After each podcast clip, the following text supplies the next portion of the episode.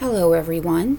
Welcome back to Danger on Delmarva, a podcast that explores the tragedies and disasters that have occurred on the Delmarva Peninsula, an area in the mid Atlantic region that encompasses Delaware, Maryland to the east of the Chesapeake Bay Bridge, and Virginia to the north of the Chesapeake Bay Bridge Tunnel.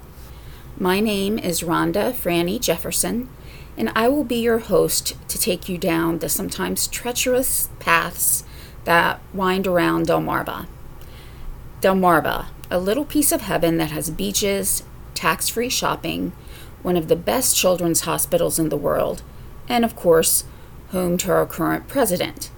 But really, how many people hear the name Delaware or Delmarva and think, ooh, I'm going there? Well, while we do have our faithful tourists, and Carl, if you're listening, you know who you are. But really, not too many people in the West or Midwest really know that much about Delaware. When I went to college, even just a few hours north, which was five hours away from my home and only three hours away from the very northern tip of Delaware, I was met with, Oh, I love New England. Or, What state is that in? Or, of course, for those who you know, are movie aficionados from the 80s, you might be thinking, hmm, we're in Delaware. Okay, I even used that line in my trailer for this show because, at least for my generation, that was a quintessential response to saying that you lived in Delaware. Delaware is pretty much known as being the first state, being the first to ratify the Constitution. Now, one thing that our small wonder of a state never wanted to have was a first in serial killers. And I admit, as I was very young at the time of these events, I didn't even know about him. I also didn't know that there had been a show about him on Oxygen channel, Mark of a Serial Killer, until someone mentioned it while I was looking for topics. Then again, being in a small rural area, there are limitations, and at the time of the airing of that episode, I was going through a more than two month ordeal of trying to get my cable and internet fixed. And pretty much that company has a monopoly in my area for cable and internet, so I missed a lot of shows during that time. So thank you very much to the Reddit user who suggested it. Also, just a quick note there are a couple things that I want to cover at the end of the episode, so if you're interested, please wait a couple of seconds after the end of the story to hear those. Before I begin, I do want to say that this podcast reflects my personal interest in the exploration of how, how or why an event occurred, to try to understand the reasoning behind the acts and decisions of others. I mean no disrespect to any parties mentioned in the podcast. I have obtained facts for this information through all publicly available sources. In some cases, personal observations about the area may be discussed. This podcast is produced for informational purposes, and as I have gleaned the information from publicly available sources, I cannot guarantee everything involves accuracy, completeness, or validity. I or my podcast cannot be held responsible for any errors, misinformation, and time delays i.e., there are further updates after the publication of that podcast episode. Now, as a warning, each episode may discuss injury, death, emotional and mental health, and may contain triggers regarding various instances. I must say that this episode does have more graphic features to it than others that I cover, and I will do my very best to limit descriptions to the minimum, minimum of what we need to know. Now, as an additional warning, the case has some aspects that were just truly horrifying. The killer's victims deserve dignity and respect, so I will do my best to present the information in this way. Also, just a couple of smaller things Throughout the research on this, I did find some conflicting pieces of information. What I did was try to find different verification so if it was stated in more than one place. Um, going through everything and then afterwards listening to the documentary, that was on Oxygen, which is a pretty big source of my information. I was able to kind of pull everything together to where it made more sense. When I get to some of those areas, I may mention it again. A lot of times it was really to do with the timeline, and some of the articles presented it in a chronological version, which does make sense initially, but the order in which the bodies were found did not actually happen chronologically. So it's taking pieces of that information, like the date found or the date disappeared, to really make things make more sense. So I don't know about you, but there are times when I'm listening to or watching a documentary, pretty much about anything, and I just need to stop it. I found that you know being a mother actually has uh, changed the way I look at things and I'm very very sensitive to you know hearing what's happened to another person because I cannot imagine something like that happen happening to one of my children. And so if you've listened to some of my previous episodes, well first thank you for that. But you know or may know that I'm interested in not only how things work, but what we can learn from them when they fall apart. This involves tragedies that were man made, you know, looking at cues of where we may have missed something and, you know, something severe happened after that, or just trying to figure out how to prevent another tragedy from occurring. And I realize that in doing so, we can try to, you know, make things or make the world a better place for our children. And that's really the whole purpose of being a parent is to try to make things the best as you can for your children. Make sure they have everything that they can or need to succeed. But it's protection as well. And we have to know about things. We have to be able to see things and watch for those cues. So you know, seeing myself, seeing how I've changed from before I had kids to after I had kids, I think it's almost instinctual that I want to know as much as I can so that no matter what situation we're in, I can do my best to help protect my children. However, there are just some things that no one, whether it's a parent, someone else in the community, um, law enforcement, sometimes things happen and we don't see it coming. And when it comes to serial killers, we may have a desire to understand their motivation. A lot of times we can't. You know, even if we've watched every episode of Criminal Minds that's that's out there, you know, when it comes to killing, you know, we may question and shake our heads at the killer who, you know, murdered a loved one to inherit money or they acted in the heat of the moment during an argument. And even though we find it abhorrent, we despise what was done, at least we can see a motive. When it comes to serial killers, it's not always that clear. There's things that may have happened in the past that we may not necessarily know about. And in this particular case, there is very little known about this individual other than what was presented to the outside world. And what makes it even more difficult in the case of serial killers is that you know there is no clear motivation to begin with and the killer usually doesn't know the victim.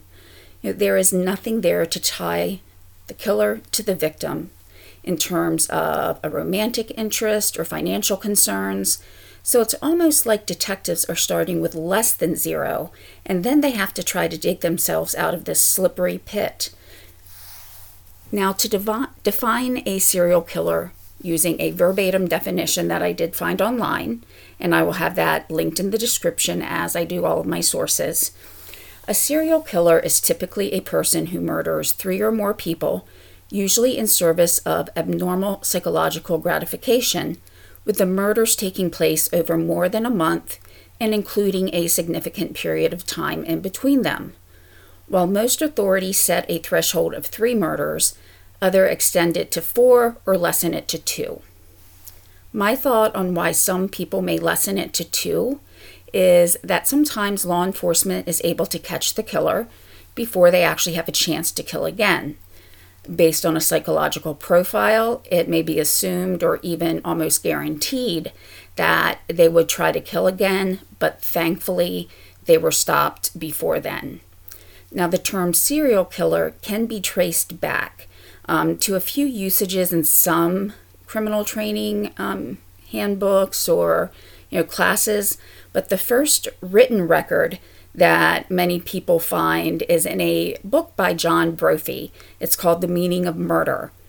But the term didn't make it into the common vernacular until the 1990s. And I actually found that a little surprising. Um, I thought it was probably earlier, but there is an interesting statistic that I'll have in a moment. You know, myself, um, you know, really kind of growing up in the 80s, but not until the 90s did I really start to, you know, absorb the world around me, to notice things and want to reach out and learn more things. So, you know, I don't know if it's just I associate it as a word that I've heard for a very long time because I started hearing it more in the 90s, um, or if I did just happen to hear it more in the 80s. But according to Wikipedia, yes, I used Wikipedia, the first time it was used in a newspaper was in 1981 to describe the Atlanta child killer. Now, just using the New York Times itself for reference, the term was used 233 times in the New York Times in the 1980s, so 233. Now, throughout the 1990s, it was used a staggering 2,514 times. So you know, that means it just jumped, you know, exponentially from the 80s to the usage in the 90s. Now, you may ask, why am I going over all of this? I think it's important to understand that to a jury at that time who may not have been as familiar with the term, they had to then become or go face to face with someone in the courtroom. And instead of being presented with a case where one spouse killed another for life insurance, or, you know, somebody got mad because of an affair, something like that, Instead, they were looking at this man across the courtroom who didn't know his victim. And I think that to most people, that would not make sense. You know, even with our knowledge of serial killers now, it doesn't make sense. So, during the years of 1987 to 1988, Northern Delawareans, especially, were about to become familiar with this term in a way that no one would ever want to. On November 29, 1987, Shirley Ellis set out on a mission. She had a platter of food for a friend that was in the hospital, and she wanted to take them Thanksgiving dinner. Caring was in Shirley's nature. Though she had previously been a sex worker, she was working on being a nurse. That was her dream. She had even bought the books for upcoming classes but Delaware, even now, is not really a public transportation state, though it is much better in New Castle County, where this took place. But even myself, after living in New Castle County in the mid 2000 aughts, catching buses was still sometimes hard work, and that was with the help of the internet and finding out the information. You know, this was the late 1980s, and that was not as readily available she would have to walk 14 miles that night. So, you know, given the time frame, she decided to hitchhike. And unfortunately, Shirley would never be seen alive, alive again. Later that same night, two teenagers were just looking for a private spot, but they found something that probably still haunts them to this day. Now, this is part of the story that does give some details as a warning, but you know, I'm having trouble finding words to describe what was done to Shirley, as I do want to respect her. Also, some wording is not always appreciated by YouTube, and you know, I do upload the audio to YouTube, so I want to make sure that it's both respectful and allowed. But Shirley was partially clothed. And speaking as a mother, again, I hope that those teenagers did not understand what else had been done to her. Shirley had been tormented with common everyday work tools transforming into weapons. And he strangled her and also used a hammer to inflict blunt force trauma. Her hands and feet had been bound at one point, but when she was found, her legs were parted. She was exposed from the waist up, and she had duct tape in her hair, indicating that he probably used duct tape to gag her. The scene also showed that she was most likely dumped there. The ground was wet, yet there weren't any footprints, or really any sign of a struggle. However, it appeared that the killer may have stayed on a concrete area and dumped the body. There was no ID on the victim, and fingerprints did not produce an ID. So, Detective Joe Swisky of the Delaware State Police took pictures of tattoos and showed them around to other detectives who were able to ID her as a sex worker. Her family said that Shirley was kind and caring, and she wanted to help those in need, but she never got the chance to fulfill her dream of being a nurse. And that is sometimes the hardest part when someone is killed prematurely that they were denied the right to see their dreams come to fruition, and their families were robbed of seeing their loved ones bask in their success. So, this was shocking to the small state.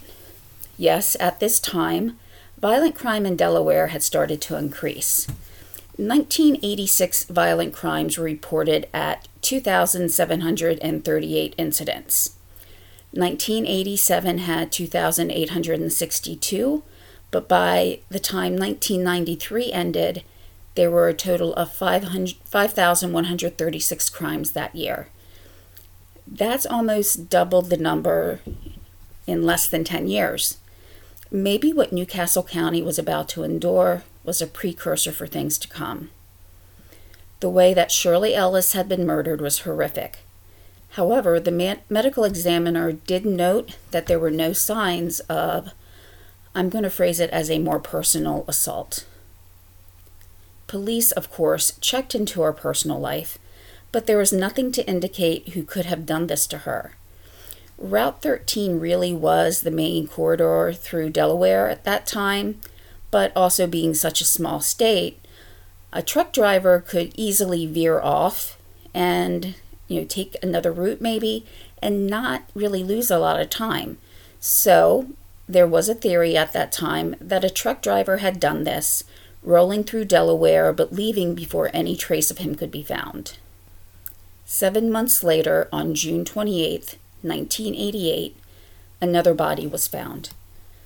This seven months was the cooling off period that many serial killers take, usually with the time frame accelerating after each kill.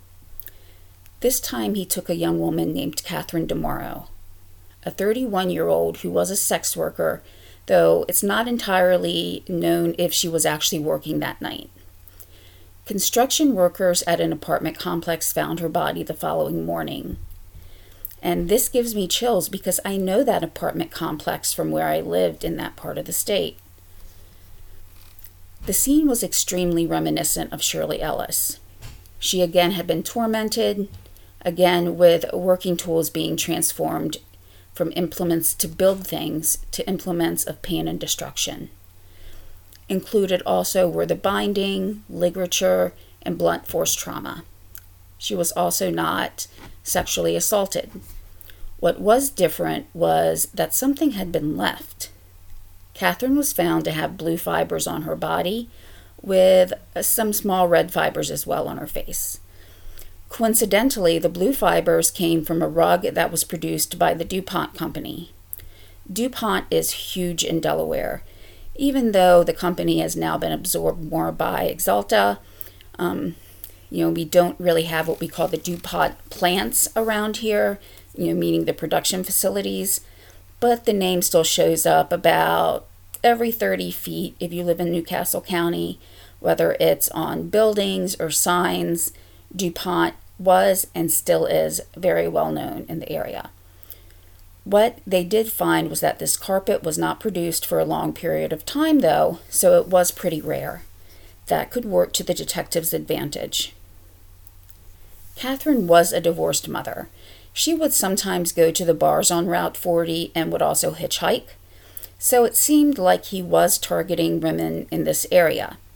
Also, now, to be clear, as clear as I can be in this case, the killer has been called a few things the Route 40 killer, Route 13 killer, I 95 killer, and Corridor killer. So, yes, these names all pertain to roads, and if anyone thought truck driver again, that would be completely understandable. There are areas where all of these roads meet, and when I go up to New Castle County, there are interchanges all through these areas, and I can almost guarantee that I will be on all three of these routes at some point during that day. So, again, they're very, very close, very easily to get onto and exit from. So, you know, anyone really, if they, you know, were picked up from Route 40 at one point, you know, they could have also hitchhiked at Route 13 at other times. So, really, just a lot of connections. Now, the detective for Catherine DiMauro's case was from a different law enforcement agency as handling Shirley Ellis.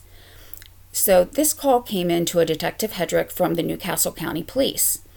And though the crimes were months apart, Hedrick did remember that a case that the Delaware State Police had that seemed very similar. So, after con- some consultation, the police felt that these two crimes had too many similarities to be anyone other than the same killer. They reached out to the FBI for help, recognizing that they were not really used to working on these types of cases. The FBI's behavioral science unit said that most likely the perpetrator was a white male, probably 25 to 35, and he was probably also in construction. He would kill, though, until he was caught, and he also wanted control they suggested that they might actually make the killer come to the police, though, of course, the killer not intentionally doing so. So the police felt there was only one option they put a decoy out. Now, Officer Renee Taschner took the job, and let me tell you, she was the right woman for the job. When we think about 1988, it's really not that long ago but looking at it from my viewpoint, you know, I was a very young child and that does seem a long time ago. However, looking at, you know, just the evolution of, you know, human culture, of science, you know, it's in some ways it is close, but in other ways it's light years away. In this case, there are things that were really light years away and things that we would know or deduce right now was pretty new at that time. So, you know, um, Officer Taschner did go out and walk the areas that it seemed that the killer had been frequenting. So, this is where we start to getting get into timelines, and this is where the Oxygen documentary. It was one of the episodes of Mark of a Serial Killer. It really helped bring things together because um, a lot of the articles did skip a part, but again, it was whether we were looking at the order of disappearance or looking at the order of when someone was actually found.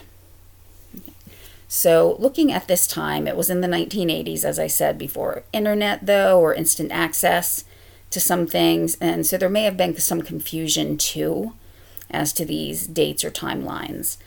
But a little less than two months after Catherine DiMauro went missing, Detective Hedrick got a call about someone else. Any missing woman who fit the description of the previous two victims, it was instructed that they should reach out directly to um, Detective Hedrick. That way, he would be made aware immediately. Now, looking at this time frame, the period between the cooling off period was decreasing. That was if, in fact, this missing woman had anything to do um, with this serial killer. But the missing woman's name was Margaret Lynn Finner. She was 28 and was also a sex worker. She had last been seen getting into a blue van. Blue corresponded with what had been found on the second victim's body, the blue carpet fibers. So, this blue van was soon to be an extremely important clue as well. Margaret Finner did things that she had to do to make ends meet. And as expected, her loved ones weren't always necessarily happy with it. But what they could say is she did not have a history of going missing. So this was extremely, extremely unusual for her. In the meantime, Officer Renee Taschner walked up and down the streets. Margaret had gone missing from Route 30, so Renee was moved there. She was also equipped with a wire so that detectives could hear what was going on. And they also observed from a distance so they would be there to help. Police also did follow up on anyone that seemed interesting per these conversation, but there were no hits. But then one day, Officer Taschner had a man approach her in a van, and she could see blue carpet all around. His conversation was overtly sexual, and he seemed extremely interested. But then all of a sudden, he just took off. After police ran the plates, they found that this man was a school teacher, married, but the police were still able to get a warrant to search his property, including the van. They found an area in the attic where there were some very interesting toys, to say the least. So they collected fibers, and the police waited for the confirmation, knowing that they got their man. They start to investigate where he may have been during the time frames where the woman had initially gone missing. They contacted and questioned his friends. And really, this guy is a school teacher, and I'm just trying to imagine what all of his friends must have thought. But the fibers were not a match. To this point, the public had not been made aware that a serial killer was among us, or at least one that was sus- suspected to be. So this was quite a surprise to this Delmarvelous little state. But police knew that it was time to let the public know. So then, with each day that went by, people, of course young women especially, were getting more and more worried. On September 14th, 1988, Renee sees another blue van. He's been circling the area just over and over and over again. She thinks at least seven times. She tried to find a place that was secluded, and he bit. He rolls down the window, and Renee, as well as Detective Hedrick, described him as a shark. Detective Taschner plays things perfectly. She says she wants to make sure that no one else is in the van, so she wants the light turned on. Now, I'm wondering at first why he did this. You know, just pretty much acquiescing to what she asked, especially as someone who wants to stay in control. But he's probably thinking to himself that, you know, the police have announced that there's a serial killer out there, so it makes sense she's going to want to check. So, since he does know there's no one else in the van, he turns on the light. The van is literally covered, covered in blue carpet. And I mean, it's in places that carpet is not meant to be.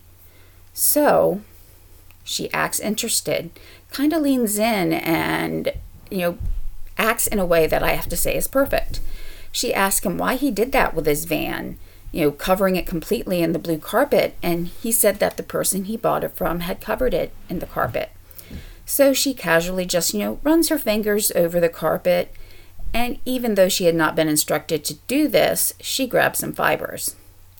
So this will come up later on but while reviewing the case, I began to think okay, well, I'm not a legal expert, but I'm wondering if she can actually still do that. You know, as far as getting the evidence admitted into, um, you know, the court, whether or not she could actually do that without getting a warrant. But then I also thought he literally opened the door to her. He opened the door to let her look in, and even if he had just put down the window, he let her have contact with it. So while she's standing there at the door, the man does start to get agitated and he, he even lunges at her to try to get her into the van.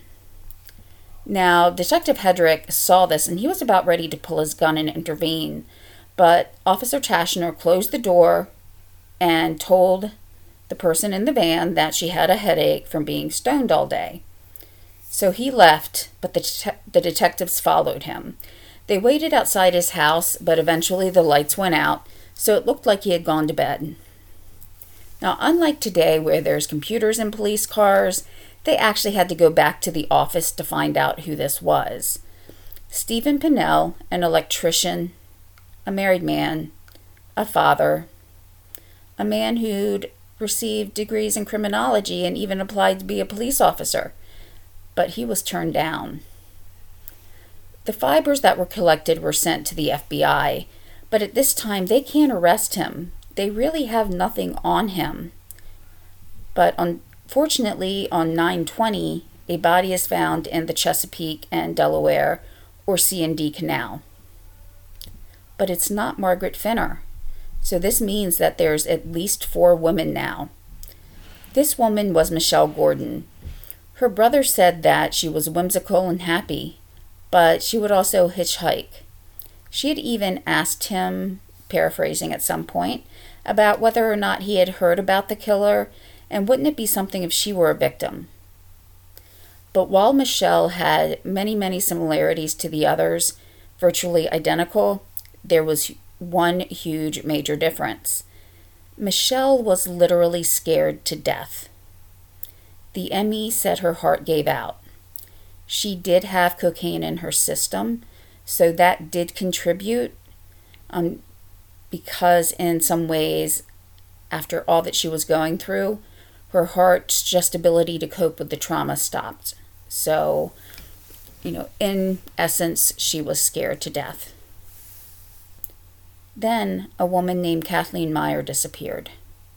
She was hitchhiking as well, and an off duty officer saw her get into a van and took the license plate down, and it did match Pennell's. And again, I admit, based on some of the articles and the way they made things seem, I was mad that at that time Pennell had not been apprehended, or wondered why the police officer hadn't just arrested him.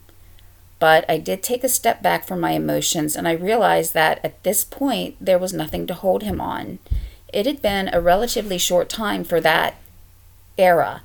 And you know, while Taschner had collected the fibers, they had not heard back from the FBI yet.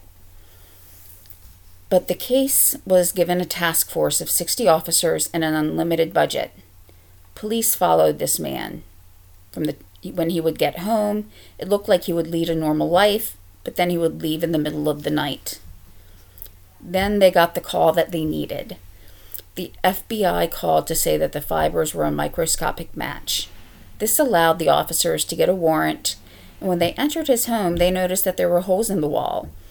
When they talked to his wife, she advised them that sometimes Pennell lost his temper.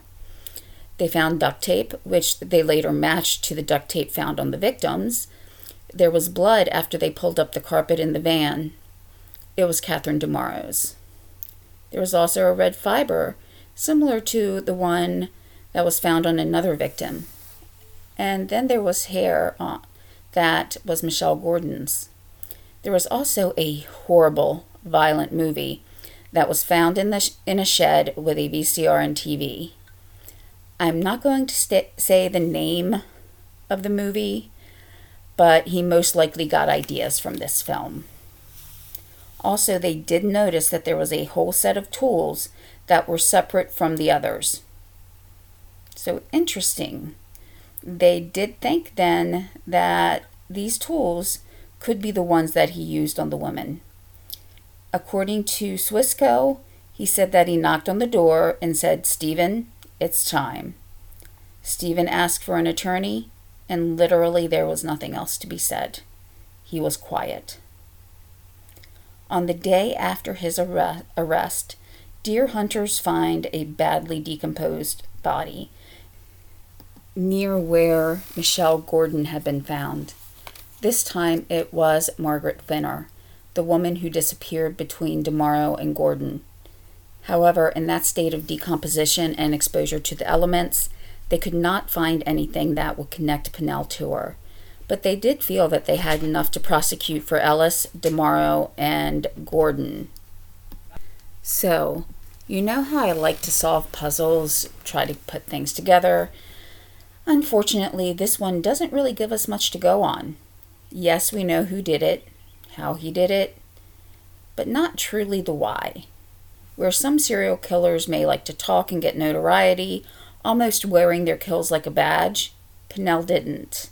About the only thing that came out about him is that sometimes his relationship with his mother could be a little tumultuous. It was reported that she once criticized his parenting, parenting and said something to the extent of that she would have to spank him and put him to bed, talking about Pennell. So this could mean that being treated in this way, even though he was a grown man, made him feel like he needed to strike out and be the one in control. So in September of 1989, he goes to trial. So this is around a year after the last victim was found. Information about his signature is reviewed, the ligature, tools, duct tape. The jury was shown that movie I mentioned, and that did not go over too well with them and did not win Pennell any points, to say the least. And as I suspected, the attorneys for Pennell argued that the fibers were obtained illegally, but the judge went along with the same lines that I thought. They were in plain sight. He had opened the door for her. So I'm about to tell you about another first. Those fibers had DNA that belonged to the victims. Now, this was 1989, you know, during this trial. This was a time when people didn't really know anything about DNA. You know, as much as the common person may know right now about DNA, yeah, there was nothing. Nothing as compared to you know what we know today so basically it was giving this information to the jurors and trying to break it down to them in a way that they could understand as this had never really been used and in fact um, to quote an article that i read it was the first trial in the united states that used dna evidence as absolute legal evidence Gebelein who was the judge had to set a legal precedent and listen to the options of experts and scientists who helped verify the DNA evidence. And I know this probably isn't a first nationwide, but it's a first for me hearing about something like this happening. His lawyer, though it did not necessarily say which one or when it happened, the attorney stopped representing him. He couldn't stand the things that he had heard. Pennell had told the attorney of a kill and showed no remorse and showed no emotion. Now, this attorney testified, which I found a little confusing because, you know, of um, attorney client privilege and everything, but the jury did hear this and they were also shocked, but shocked at what the attorney had to say. So Pennell decided to take the stand. And this would be interesting as no one really had spoken with him before because when they arrested him, he just immediately asked for an attorney. But again, this did not go over too well for him. He was described as being cold and scary on the stand, and he showed disdain for his victims. The jury actually was out, though, for seven days on this, even though I did see one article that said eight. But I was surprised that he was found guilty of killing Shirley Ellis and Catherine DeMauro but not Michelle Gordon. This is because she did not have all of the same injuries. She did not have the hammer used for the blunt force trauma. So it left just enough reasonable doubt that he was acquitted of her murder. I kind of think that the hair in the van should have been enough, but it wasn't. So, and I wasn't on the jury. Oh, and this also set a record for the longest hearing in Delaware history. So the jury did recommend two life sentences. The attorney appealed based on the continuing argument that the fibers were obtained illegally. They lost, but then, you know, there's there was new evidence regarding Meyer. DNA of Myers was found. He was ind- indicted for that murder and he asked to dismiss his attorney at that time. And that request was granted and he pled no contest, stating that he did not want to put his family through a trial. And if this was not a big enough surprise, he asked for the death penalty. So he got the death penalty. But all death penalties have an automatic appeal and go before the Supreme Court. So let me add some more here. He is the only person who was not an attorney, to present himself before the state Supreme Court. He was the only one to ever ask for death like that. And in this case, the justices asked no questions, which was highly unusual. One person did say that he had never seen that before. So, Pennell got the death penalty. Now, as far as some of the inconsistencies that I'd seen, um, Sometimes it says that Michelle Gordon was acquitted, or the case against her um, or for her murder was acquitted. Other times it may say that he was only indicted and charged with Ellis and DeMauro. Um, and another time it says that that Gordon, um, the case for her was um, he was acquitted, but that he was indicted again for that, which is where I find the biggest issue because of double jeopardy. If in fact he had been um, acquitted of that charge, he could not be um, charged again. So, you know, th- there's again just some inconsistency. So, just if you're reading through, um, you know, be a little questioning if you see something that doesn't make sense, just as, you know, you see if he was acquitted for one of the murders, but then found, or at least it stated that he was indicted and tried again later. That doesn't necessarily make sense. And this was within the same article, so um, like I said, just be pretty careful if you're read- reading through this. So during this whole time, he never did admit his guilt. While speaking to um, the Supreme Court of Delaware, he spoke in the third person. Um, he even, or his wife though, was not willing to take the death penalty.